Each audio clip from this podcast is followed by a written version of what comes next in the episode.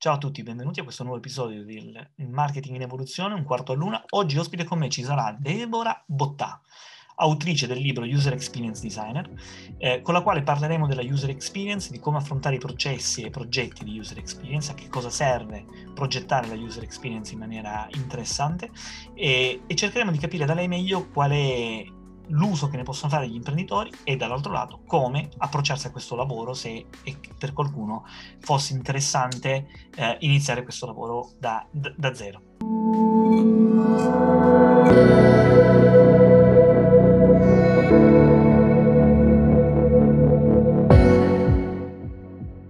Ciao a tutti, benvenuti a questo nuovo episodio di Il marketing in evoluzione, un quarto a luna. Oggi ospite con me Deborah Bottà. Ciao Deborah, benvenuta. Ciao Luca, grazie. Grazie per Ciao, De- l'ospitalità. No, Piacere mio. Gra- grazie a te Deborah per aver accettato questo invito. Eh, come faccio di solito con tutti gli ospiti, ti chiedo, ti lascio la parola per presentarti, quindi raccontaci chi sei, mm. cosa fai e poi io invece racconto perché sei qui oggi. Va bene, allora vi posso dire che come nel, nella vita, eh, o come si dice insomma da grande, a un certo punto ho scelto di fare lo user experience designer o a volte mi piace dire più experience designer perché non mi occupo insomma di eh, progettazione, quindi di esperienze sia in contesti digitali, ma anche in contesti diciamo eh, non digitali, quindi prodotto, servizio, insomma, dove appunto la progettazione eh, diciamo che mette al centro le persone, eh, insomma, si, eh, viene, viene, appunto ormai utilizzata. Quindi diciamo che siamo eh, abbastanza presenti in molte, in molte, situazioni, in molti progetti. Eh, in questo momento sto lavorando in un'azienda, in una realtà che si chiama Tangity, è un insieme, un network di design studios di entity data, eh, realtà giapponese, quindi un system integrator, insomma una multinazionale. All'interno quindi di una realtà molto tecnologica, se vogliamo, eh, ci sono degli studi di design, quindi eh, insomma il design si è affermato insomma, anche in molte realtà come, come la mia, dove eh, magari appunto eh, insomma qualche decennio fa non era, non era, non era così diciamo preponderante. E, mh, che cosa faccio oltre insomma a, a lavorare quindi in questa realtà? Eh, lo user experience design, io dico che sono un po' uno user experience design per passione, eh, non ho studiato come qualcuno diciamo magari di età anagrafica più giovane della mia, fatto, non ho fatto una, una facoltà o comunque uno studio, un percorso universitario legato appunto a questa professione.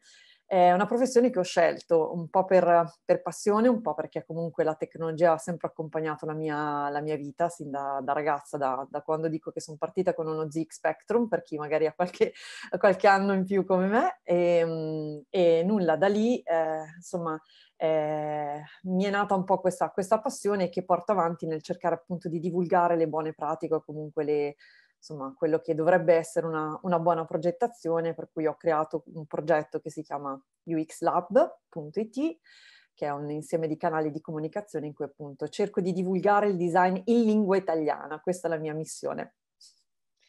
Allora, Deborah, grazie per la tua introduzione. Eh, perché sei qua? Allora, io un giorno sono andato in libreria, come spesso faccio, sfoglio le, le, le, decine di pubblicazioni nuove, a un certo punto mi viene in mano questo libro delle Opli e, e, dico, cavolo, finalmente un libro in italiano che parla bene, del, che, che parla della UX intanto.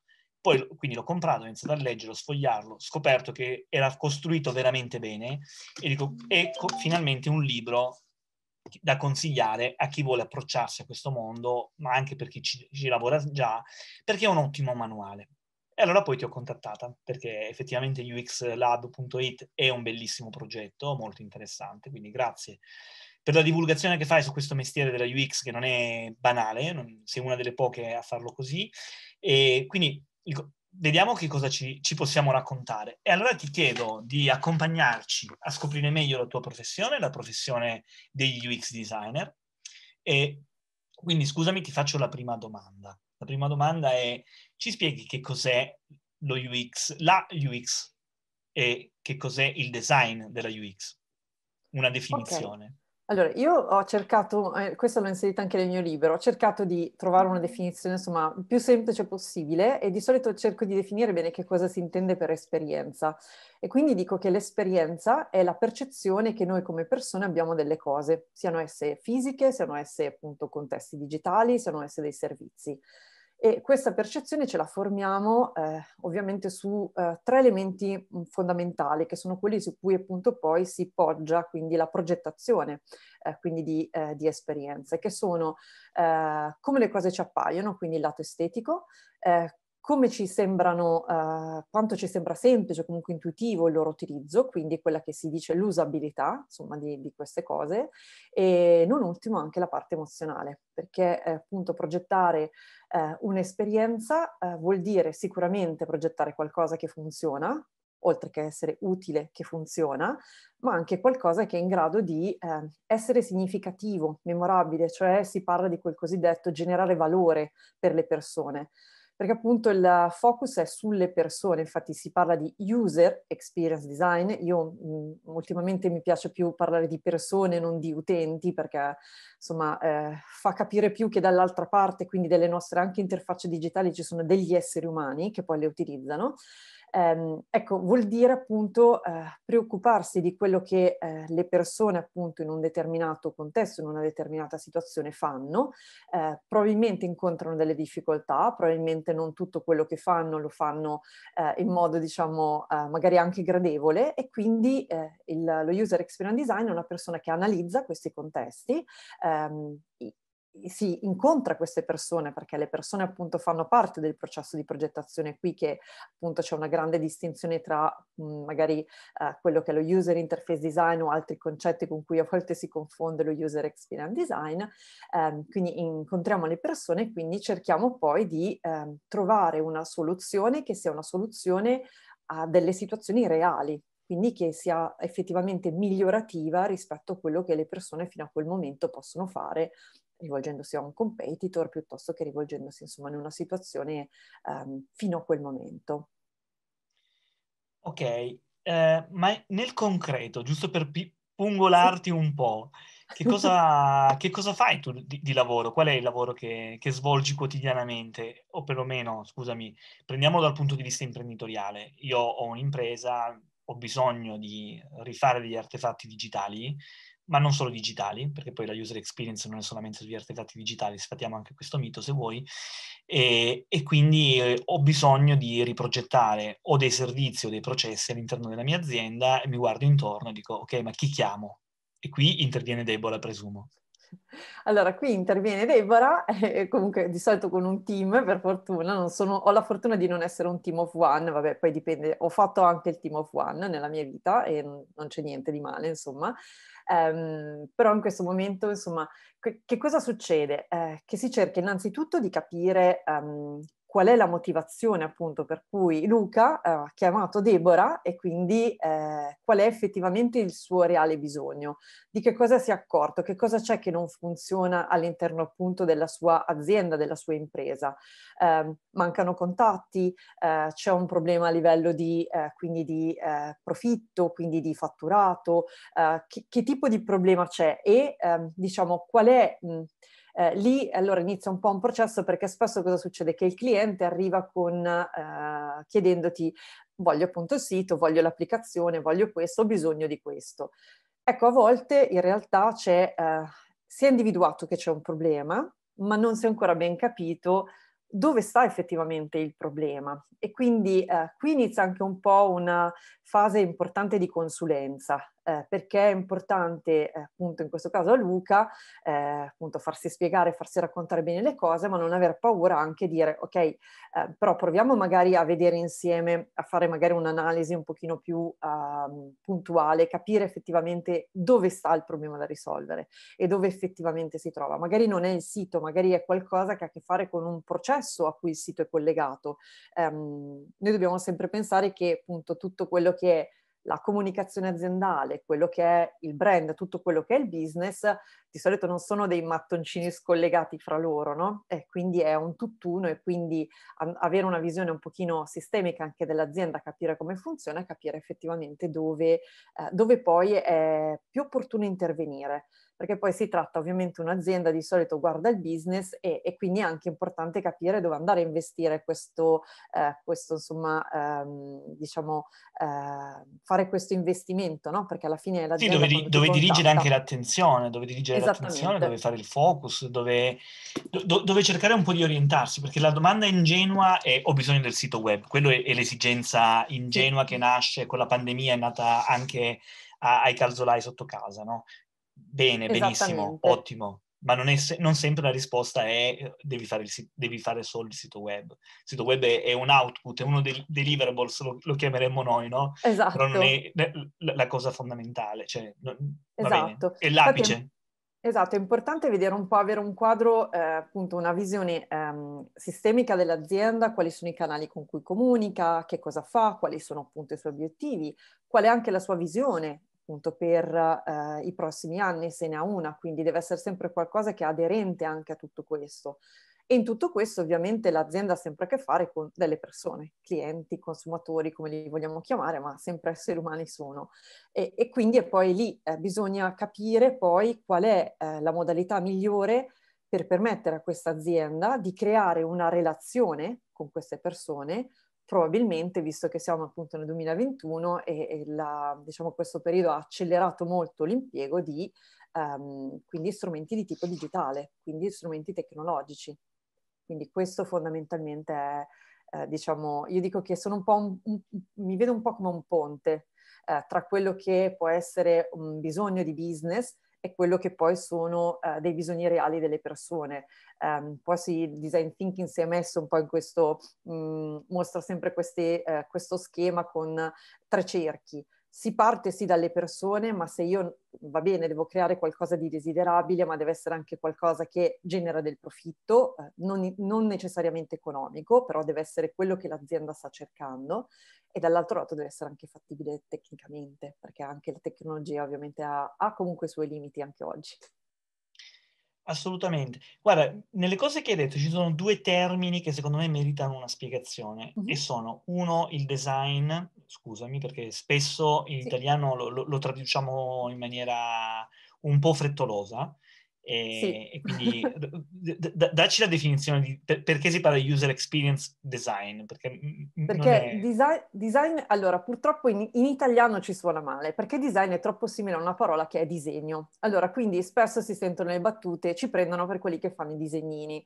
Ecco, non siamo quelli che fanno i disegnini perché design, e si pronuncia design e non design, anche qua un po' di, insomma, di, di, di inglese, eh, significa progettazione, quindi vuol dire eh, costruire qualcosa attraverso un processo, quindi dietro la progettazione c'è un processo che è fatto di fasi, alcune quelle che citavo prima, quindi ehm, comprendere bene l'azienda, comprendere bene il contesto dove stiamo operando, eh, quindi capire bene l'azienda, comprenderla, capire bene i suoi clienti, i suoi consumatori, il cosiddetto target o come vogliamo chiamarlo, ho detto sempre persone sono a cui l'azienda si rivolge, Um, e poi da lì iniziare una fase di ricerca che poi sarà quella che guida poi tutto il, il progetto. Quindi la progettazione, si, si, ovviamente si progettano anche le interfacce, quindi si parla di user interface design, però è molto diverso, anche qui c'è... Mh, un po', eh, purtroppo noi quando ereditiamo i termini inglesi a volte non eh, facciamo un po' fatica, poi ci, ci, perdiamo magari delle sfumature del senso. Um, l'interfaccia non è l'esperienza, l'interfaccia appunto è uh, un uh, mezzo attraverso cui uh, l'esperienza appunto, cioè, mh, mm, appunto si, si, si, si, può esperire. Adesso non mi viene un altro, un altro, verbo in questo momento, scusate il gioco di parole, ehm, però appunto non, ehm, non, è fine a se stessa. Infatti lo user experience design è qualcosa, una fase che viene prima dello user interface design, perché ha tutta questa parte di ricerca è fatta da una grande fase di ricerca per poi andare a um, provare a um, diciamo individuare delle possibili soluzioni, se ne uh, generano tante mh, diverse, si cerca davvero una divergenza, si dice, di pensiero appunto di queste idee, per poi capire qual è quella che potrebbe effettivamente risolvere meglio il problema che abbiamo uh, analizzato ed evidenziato. Poi anche qui le persone non spariscono, questi famosi consumatori clienti ci accompagnano in tutto il processo, perché quando io inizio a progettare devo testare con loro, perché sennò qual è il rischio? Che io magari progetto per mese, due mesi, eh, ok, ho tutto pronto il progetto, poi lo faccio vedere alle persone che dovrebbero usarlo e capisco che ho sbagliato strada. Ecco lì eh, può darsi che eh, andiamo un po' a erodere un po' di quel budget che avevamo e rischiamo che eh, appunto poi non abbiamo più il tempo, comunque il budget sufficiente per eh, rifare tutto. Per cui il, il test, eh, che è un altro elemento molto molto importante appunto dello user experience design, ehm, avviene in tutto il ciclo di progettazione, quindi design, progettazione che si fonda sulle persone, che ci accompagnano dall'inizio alla fine. Questo diciamo per cercare allora, un po' di dare una definizione comprensibile. Grazie. Io l'altro giorno, giusto per aggiungere un elemento di complessità a chi ci ascolta, io qualche giorno fa ho intervistato un Luca Baiguini, si chiama, un autore di un libro che è il design delle idee, per cui anche lì eh, parlare di design delle idee sembra stridente se, se tradotto in italiano, in realtà, co- come dicevamo, design intendiamo proprio la fase di processo, di progettazione di, di qualcosa, quindi sì. è, è, un termine molto bello, utilizzato in, in maniera molto, molto interessante, molto molto utile. Eh, ne, nel concetto quindi di user experience non ci, non ci aspettiamo che Deborah esatto. come deliverables ci faccia il prototipo del sito web, poi ci sta anche quello come deliverables, però non è esattamente la cosa più importante che, che, che, che fa lo, use, lo, lo, user experience designer.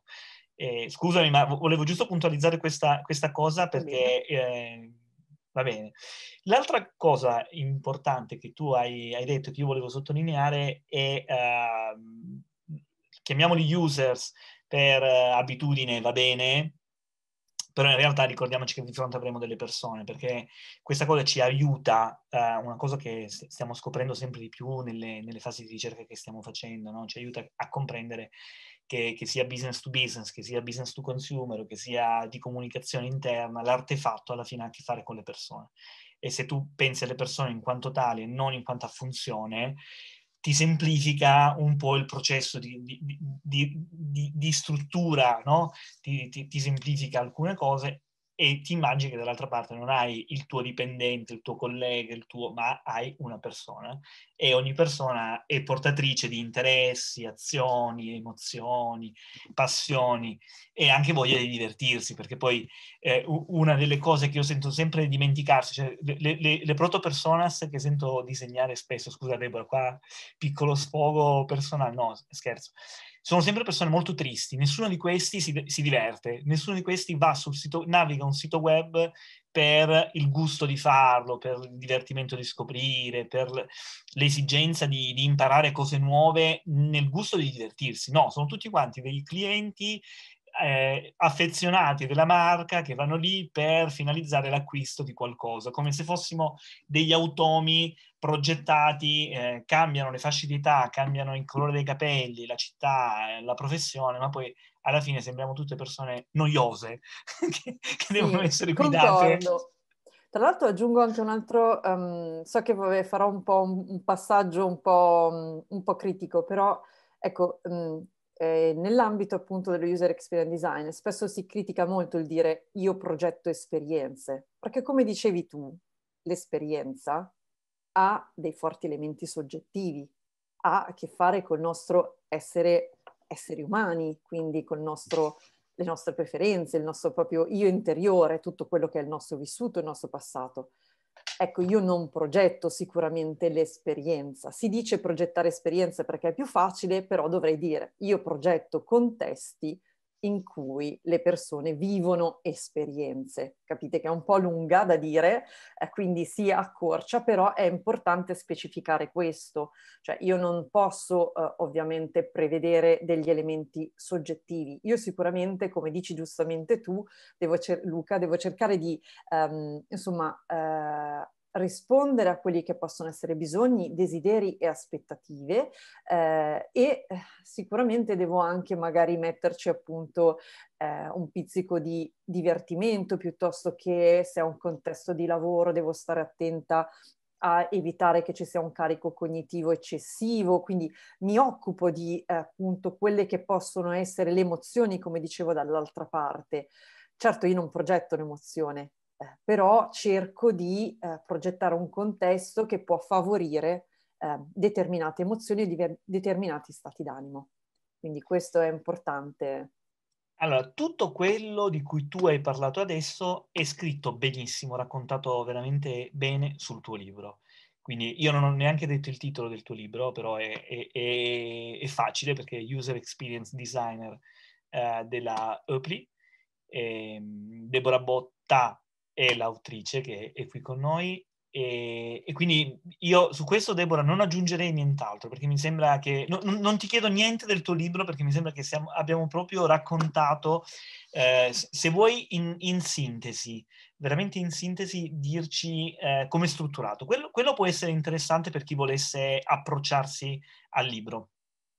Sì, io allora ho scritto, in realtà ho scritto il manuale che avrei tanto voluto avere tipo dieci anni prima, più o meno quando ho iniziato questa professione, Confer- in italiano. In italiano. Confermo, anche io l'avrei voluto avere quando ho dovuto fare la tesi di laurea sulla user experience. Esatto, quindi eh, è un manuale, quindi eh, rispetto anche magari ad alcuni libri eh, testi, eh, purtroppo quelli che adesso ci arrivano un po' dal mondo anglosassone sono, um, danno per scontate tante cose. Quindi ho scritto un libro che fosse adatto sia a chi inizia, quindi non ha mai uh, letto niente di, di user experience design, ma con degli spunti anche per chi ovviamente lavora già in questo, in questo ambito. Ho cercato di eh, abbracciare un po' queste due personas eh, e poi in realtà ne ho costruite delle altre perché il mio libro è ricco di contaminazioni, io ho avuto, eh, dico la fortuna di lavorare in contesti molto diversi, ho lavorato anche, ho fatto lo user experience designer in contesti di marketing, in contesti di system integrator, in contesti di product, quindi ehm, ho avuto l'opportunità um,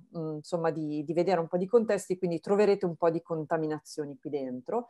E il manuale è strutturato proprio, eh, definisco un processo di progettazione in tre fasi, ehm, che è comprendere, creare, evolvere, quindi eh, in maniera molto semplice e quindi cerco di accompagnare un po' il lettore in tutte queste fasi, sia da un punto di vista teorico, un po' le cose che vi ho raccontato anche oggi qui, ma anche dal punto di vista pratico, quindi ho cercato di sempre dare degli strumenti pratici, alcuni li trovate poi, il libro collegato a questo appunto progetto uxlab.it, eh, li trovate anche scaricabili gratuitamente, ehm, proprio perché mh, l'obiettivo è quello di divulgare il più possibile questi strumenti e per molti la lingua inglese è ancora uno scoglio, ma soprattutto per chi, ma mi metto anche nei panni, se devo leggere di una materia a me sconosciuta, mh, difficilmente prenderò un libro in inglese, vorrei tanto un libro nella mia lingua, quindi eh, l'obiettivo è stato anche questo con qualche spunto alla fine, un po' quello che dicevi tu Luca, sì, um, user experience design um, è molto collegato al contesto digitale, ma non c'è solo quello, quindi ci sono anche un po' di capitoli finali che cercano un po' di far vedere come appunto la progettazione di esperienza, insomma, si, uh, si porta poi all'interno di altri processi. Quello che non cambia mai è, sono le basi del design, quindi diciamo che le nostre radici, eh, le radici del design sono, sono sempre quelle. Quindi questo, eh, appunto, le, le, contaminazioni sono molto, qualcuno magari è, anche qualche designer, io l'ho detto, sicuramente è saltato sulla sedia a leggere questo libro nel vedere un po' di contaminazione di business e magari di marketing, però io non so, ho, questo, mh, ho questa idea per cui mh, le persone a cui noi ci rivolgiamo, sia, siamo noi persone o di business, di marketing o di design, sono sempre quelle, come dico, non è che ci sono le personas del business, le personas del marketing e le personas del design.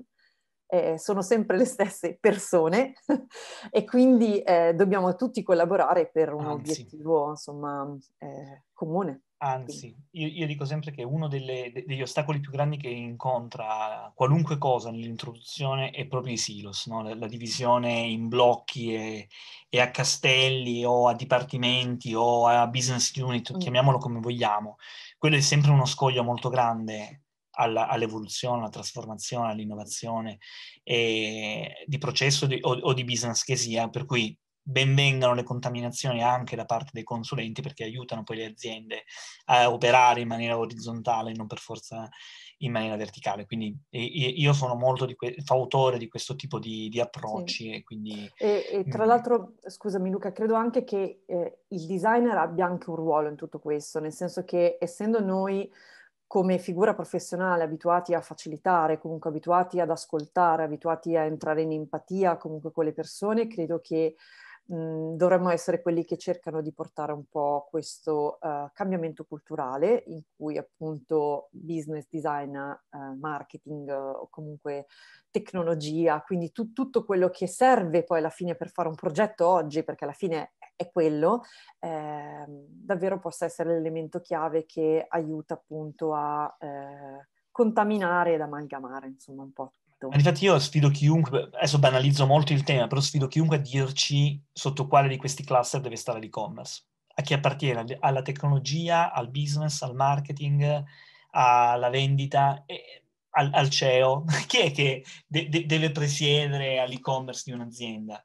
E quindi è, è, un tema veramente importante, è, è una tematica che, che, attraversa le aziende, ci sono aziende che stanno impazzendo a riorganizzare gli organigrammi continuamente perché non, non, non sanno dove incasellare queste figure che ormai non sono più mitologiche, non sono più così rare nelle aziende, ma ormai ognuno ne ha uno di commerce manager e quindi è, è, importante capire che sono delle figure che giustamente hanno bisogno di essere molto trasversali, di operare orizzontalmente su tutti i fronti, su tutti i settori che hanno interferenze sì, tra l'altro, tutti. Tra l'altro anche, ti faccio un esempio nel mio design studio, eh, cioè noi abbiamo business designer, user experience designer, user interface designer, content designer, cioè il design non è anche qui, cioè proprio perché deve um, eh, dialogare eh, con queste figure, quindi, eh, quindi dei, i nostri diciamo, eh, committenti o comunque i nostri clienti, è, è fondamentale, cioè l'es- l'esperienza è fatta di tanti tasselli.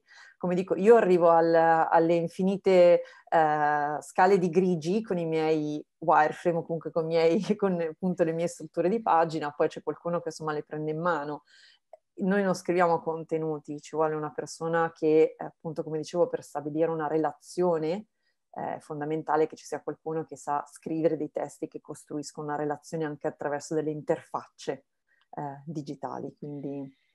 Guarda, io adesso ti volevo portare su un altro argomento, eh, che, che magari ci perdiamo qualcuno, ma non fa niente, però ti voglio fare lo stesso questa domanda. C'è in atto una, un, un interessante dibattito sulla UX, se deve essere agile, lean o come deve essere inserita all'interno dei processi. Tu che soluzione hai trovato? Scusami, questa è una curiosità mm. anche personale. Qual è la soluzione che avete trovato voi in uh, NTT Data e, e tu personalmente quale, quale stai sposando di più delle altre? Allora, qui purtroppo dipende molto dal tipo di progetto. Eh, io spesso sono... E questa è la progetti... risposta che, che, che, amo. Il dipende è la risposta che amo sempre, perché mi, mi, mi, piace... No, la trovo corretta, poi magari ti racconto un aneddoto, però scusami, ti ho interrotto, vai avanti. Dipende dal tipo di progetto, quindi dipende anche da quanto è ampio, quanto è complesso. Quindi mh, in questo momento sono su un progetto che eh, ha una durata di eh, un anno, eh, quindi è un progetto ampio, è un progetto in cui c'è lo sviluppo. In questo caso, certo, lo sviluppo di solito quando, eh, sviluppo dico tecnologico, quindi ehm, quando deve lavorare su dei mh, progetti così ampi e quindi di durata così ampia, eh, adotta eh, un approccio agile, che vuol dire che ogni tot settimane, quindi fa degli cosiddetti sprint, sono delle microfasi di lavoro, alla fine di ogni eh, 2-3 settimane eh, praticamente ha prodotto un pezzo del progetto, quindi una funzionalità, deve essere finita, deve essere qualcosa di funzionante e si va avanti così finché appunto non si finiscono tutte le funzionalità che dovevano essere progettate, cioè sviluppate. Ecco, eh, il design deve essere in grado di adattarsi ai, ai vari approcci anche di sviluppo. Allora, spesso il design e l'agile fanno un po' a pugni, si dice. Perché? Perché ovviamente eh, lo sviluppo è in corsa e inserire il design all'interno di questi piccoli contesti, qual è il rischio? Non che non si riesca a progettare, ma che purtroppo fuori dal processo di progettazione si buttano fuori le persone che dicevo prima, cioè i famosi test, i famosi eh, ricerca, le interviste, eh, non c'è tempo perché ovviamente è un processo progressivo, è un continuare a eh, andare avanti, quindi non si può arrivare a un certo punto e fare dei passi indietro perché non, non funziona così questo tipo di processo di sviluppo. Ora, io penso che, um, come sempre, bisogna cercare di trovare la soluzione migliore eh, come dico, non esiste una ricetta e se qualcuno sta tentando di vendervi la ricetta per come si progetta l'e-commerce migliore, il sito migliore, come si sviluppa, non esiste. Eh, esiste un processo di lavoro e che deve essere adattato eh, in base al tipo di progetto e in base ai vincoli di progetto. Ovvio che ehm, nel mondo ideale ci piacerebbe fare sempre dei mesi di ricerca, mesi di ricerca a volte non si possono fare, quindi bisogna essere assolutamente preparati, come dico io, con una buona cassetta degli attrezzi del buon designer, essere preparato a tirar fuori lo strumento giusto per quella situazione, per evitare di tagliare completamente fuori le persone, tagliare la ricerca tagliare i test. Si può fare, certo, magari non si è fatto il processo ottimale, eh, però uh, il mondo è fatto così, quindi bisogna anche appunto a volte adattarsi. A volte ho lavorato con un approccio lean, a volte ho lavorato con un approccio agile, a volte abbiamo, ancora lavoriamo in waterfall, cioè che vuol dire che prima c'è tutta la fase di design e poi c'è tutta la fase di sviluppo. Um, non c'è un approccio migliore, della, migliore, dell'altro, la cosa importante, come dicevi, dicevamo prima, è che non si lavori a compartimenti stagni. Cioè, indipendentemente dal tipo di processo, non è che se lavoriamo in waterfall il design ha finito e poi parte lo sviluppo e uh, ciao designer, ci, ci, insomma, tu ormai hai fatto il tuo lavoro e basta, nel progetto non c'entri più. No, ecco, non funziona così. Quindi credo che l'elemento fondamentale sia questo, sia la collaborazione sempre tra design, sviluppo, business, eccetera, indipendentemente dal tipo di processo che si adotta, dal tipo di approccio. Grazie Deborah. Eh, scusami, ti ho, ti ho, portato qui perché è, è uno dei, dei temi. No? A me piace scardinare poi quelle che sono delle risposte preconcette che spesso e volentieri si sente dire ah ma se non ti hanno proposto la, la programmazione, la progettazione, pro, eh, agile, sono vecchi oppure sono fuori luogo. Ah no, lean. Effettivamente la, la, la risposta che io, da, alla fine io sono un sociologo, dico sempre, e, e la risposta che io adoro è dipende perché in sociologia tutto è in funzione di qualcos'altro, non c'è mai una risposta che è giusta in assoluto e, e quindi perché le società cambiano, le culture cambiano, cambiano evolvono, eccetera, eccetera, quindi la, risposta giusta è dipende. E questa è una, è una, cosa che nel design, secondo me, manca un po' in alcuni designer. Nel design c'è, manca un po' in alcuni designer che pensano di avere effettivamente la, la, la risposta giusta e poi si trovano invece che la risposta non, non è pre, pre, precostituita, ma bisogna costruirla anche insieme al partner di sviluppo, al, par, al partner, al cliente, ma, eh, al esatto, sopra, soprattutto insieme al cliente, perché anche lì a volte si sottovaluta questo aspetto. Allora, io, io come designer ehm, oggi sto lavorando, che ne so, per uh, l'industria farmaceutica, domani lavoro per l'aeronautica e dopodomani per il banking beh, capirete che io non posso essere esperto di questi contesti e io non vado da nessuna parte senza il cliente. Il cliente è l'esperto del contesto. Poi certo ci sono le persone che ovviamente fruiscono di, quel, di quei servizi e devo ascoltarle, ma senza l'esperto del contesto io rischio di finire completamente fuori strada e proprio di deragliare. Infatti dico, in mezzo alle mie chilate di posti non ho sfere di cristallo, ve lo posso assicurare, non riesco a, a predire le cose, non riesco a sostituirmi agli, agli utenti o alle persone. Quindi è fondamentale valutare quanto e soprattutto all'inizio del, del, progetto, della relazione con il cliente, mettere subito in chiaro che senza il suo aiuto, il suo supporto, non andiamo da nessuna parte. Eh, vuol dire che vi devo intervistare, vuol dire che mi dovete raccontare le cose, anche voi come azienda, vuol dire che ci dobbiamo vedere passo passo fare un percorso insieme, perché io posso pensare, e, e mi raccontate magari un processo, mi raccontano un processo, bene, io ovviamente applico la mia mentalità da designer, ma porto il mio contributo da professionista e eh, ricostruisco il processo in una modalità che a me sembra più semplice, ma poi senza, eh, senza le persone, senza il cliente, non metto a terra nulla, senza gli sviluppatori che mi dicono come arrivano i dati sulle mie interfacce, non posso fare nulla. Se quel dato non esiste, è inutile che io lo inserisco nell'interfaccia, semplicemente non esiste, non può arrivare, oppure potrebbe arrivare con tre mesi di lavoro. Beh, forse ci dobbiamo pensare prima, quindi eh, questo tanto il lavoro di collaborazione e mediazione, tanto tanto. E quindi anche portare a bordo appunto il cliente, fissare subito una modalità di lavoro, ci dobbiamo vedere ogni settimana, dobbiamo vederci per due ore, dobbiamo fare le review, è fondamentale e non bisogna darlo per scontato. E questo vuole anche dire portare cultura poi di design in un'azienda, no? Perché il, il lavoro si fa insieme, si fa davvero eh, tutti insieme. Deborah, quanto ha aiutato questa terribile pandemia che stiamo vivendo a cambiare i processi di UX e, e accelerare magari anche dei processi?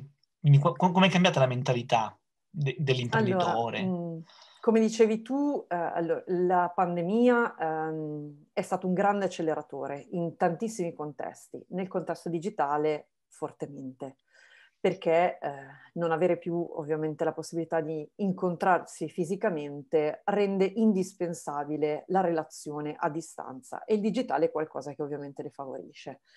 Quindi eh, questo sicuramente. Ehm, credo ci sia mh, però un'altra accelerazione e questa diciamo è quella più ovvia se vogliamo, no? quindi la cosiddetta digital transformation, no? dobbiamo portare il digitale all'interno dei processi che Qui apro piccola parentesi, appunto, non si fa inserendo una nuova tecnologia, ma si fa progettando come quella tecnologia può abilitare quelle esperienze che dicevo prima. Chiusa parentesi. La seconda, eh, secondo me, forte accelerazione è un mutamento all'interno del design.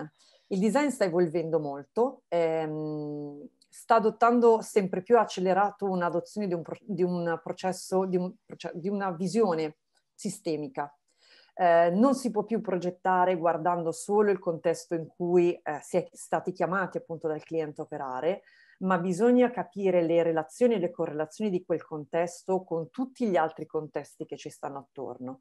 Non si può più pensare di risolvere eh, un processo di lavoro senza pensare all'aspetto economico, senza pensare all'aspetto sociale, all'aspetto etico. Questo vuol dire sistemico, vuol dire ehm, avere una visione più ampia e di fatto è, mm, se vogliamo, qualcosa di naturale per il design che sì risolve problemi, ma dovrebbe risolvere i problemi di oggi ed evitare di crearne dei nuovi per domani.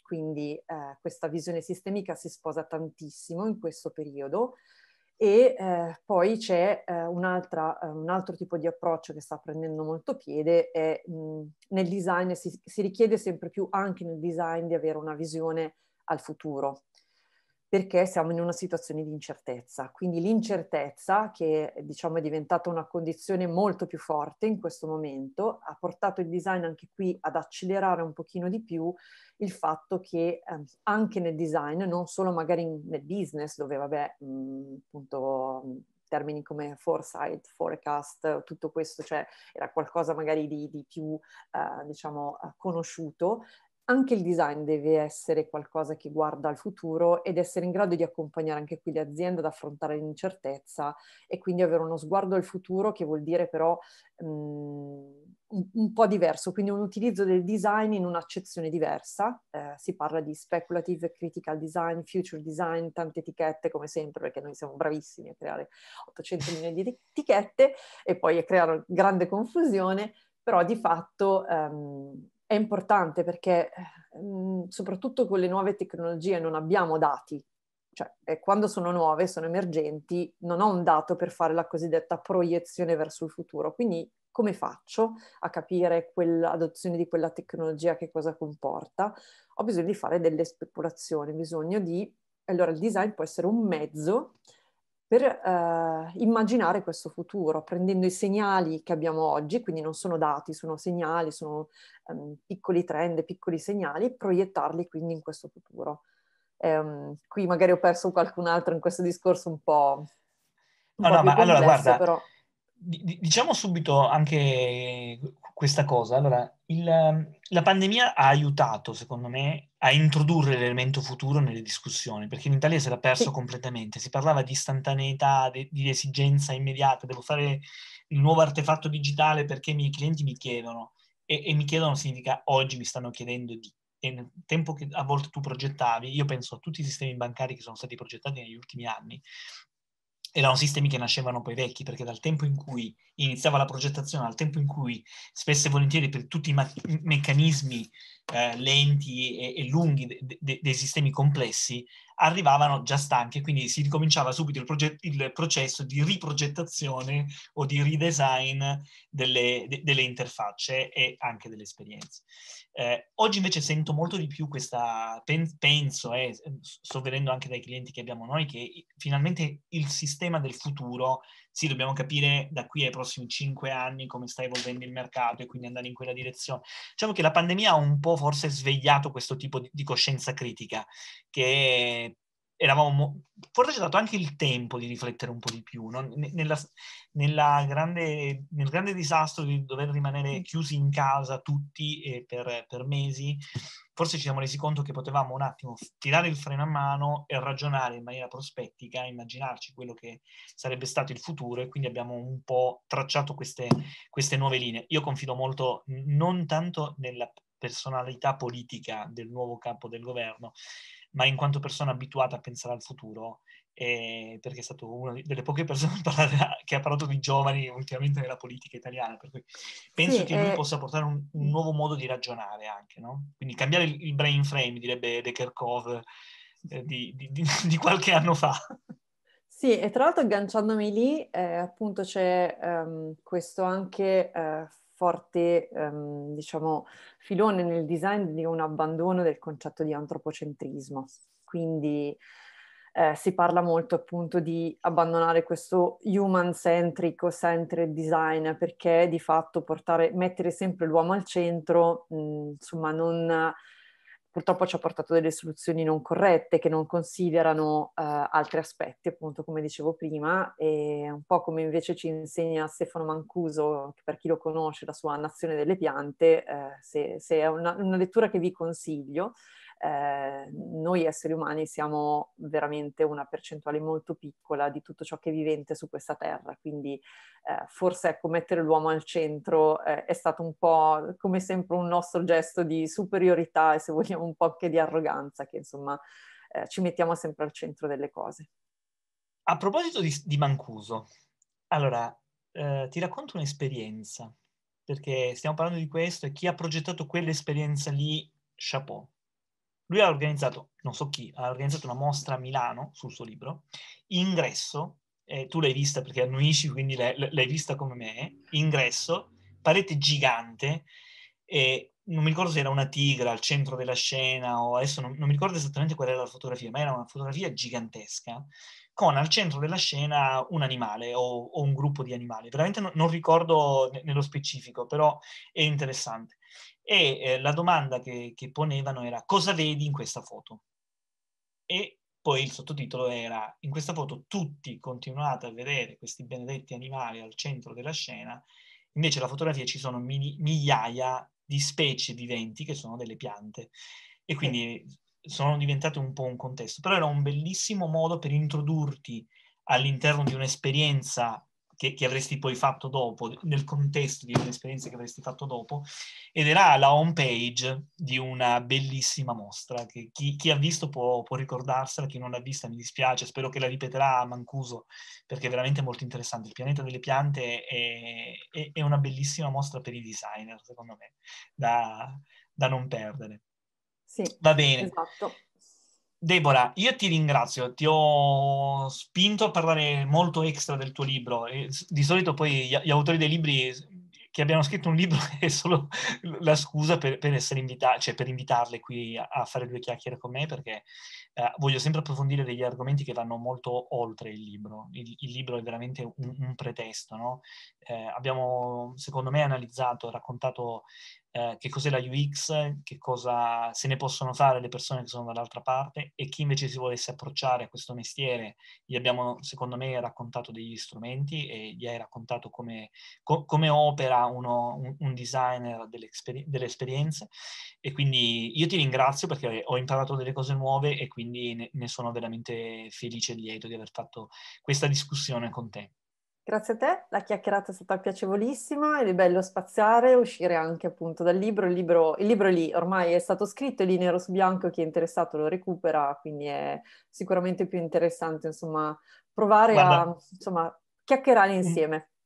Umberto Eco diceva che il libro non è mai un'opera finita, poi c'è la persona che lo legge che aggiunge qualcosa. Noi abbiamo fatto la stessa cosa oggi parlando del tuo libro, quindi il libro non è mai un'opera morta sostanzialmente, è sempre generatrice di, di, di nuove idee, nuovi processi, quindi Bene, te, te ne eh, eh ripeto il fatto che ti ringrazio veramente tanto di aver accettato questo invito e di aver fatto questa mezz'oretta più o meno di, di chiacchierata con me. Grazie Debora, ci Grazie vediamo te, prestissimo.